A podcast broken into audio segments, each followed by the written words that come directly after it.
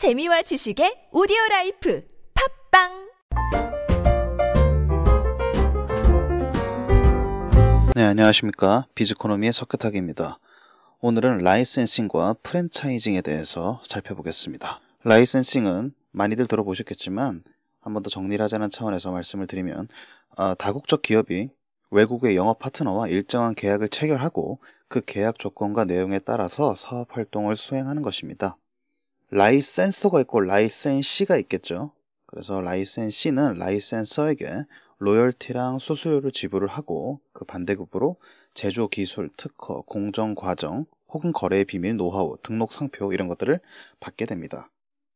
사례를 보시면 IBM이 일정한 대가를 받고 전자제품의 생산과 관련한 자사의 특허 공정을 특정 기업이 일정 기간 사용할 수 있도록 권리를 제공하는 게 있고요. 그 LS 네트워크스라고 있죠. 예전 이름이 국제상사였는데 그 회사가 예전에 인도네시아의 신발 제조 업체에게 프로스펙스 W 상표를 사용하도록 권리를 제공했던 것 이런 것들이 예가 될 수 있겠습니다. 물론 더 많은 예가 존재하겠죠. 라이센싱의 조건을 보시면 국내에서 제품을 생산하는 경우에 생산 원가가 너무 높은 경우가 있을 수 있고요.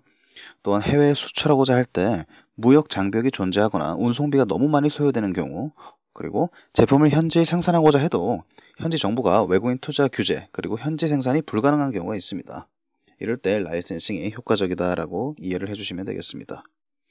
예컨대 미국의 버드와이저는 운송비 등을 고려해서 자국에서 생산, 수출하는 방식보다는 외국 현지 기업의 기술과 브랜드에 대한 licensing을 제공해서 전 세계에 제품을 공급하는 것이 하나의 예가 될 수 있겠습니다. 어, 장점은 licensor의 입장에서 보면 적은 위험과 비용으로 해외 시장에 쉽게 진입하고 침투할 수 있다는 것이고요. 라이센시의 입장에서는 유명 제품의 브랜드를 손쉽게 활용할 수 있다.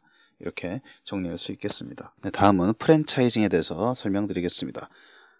제품, 가격, 유통 경로, 광고 및 판촉, 판매 촉진이죠. 포괄적인 마케팅 믹스를 제공합니다. 이렇게 함으로써 소비자가 본사와 똑같은 이미지, 똑같은 제품, 유사한 방법으로 서비스를 받는다는 느낌을 갖도록 하는 기업 활동 방식입니다.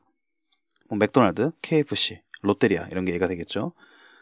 어, 그리고 소유나 경영면에서 이전은 없습니다. 단지 상표 및 제조, 마케팅상의 노하우만이 거래되는 것이고요. 프랜차이징은 즉석 식품, 음료수, 호텔, 그리고 모텔 이런 산업에 많이 이용되고 있습니다.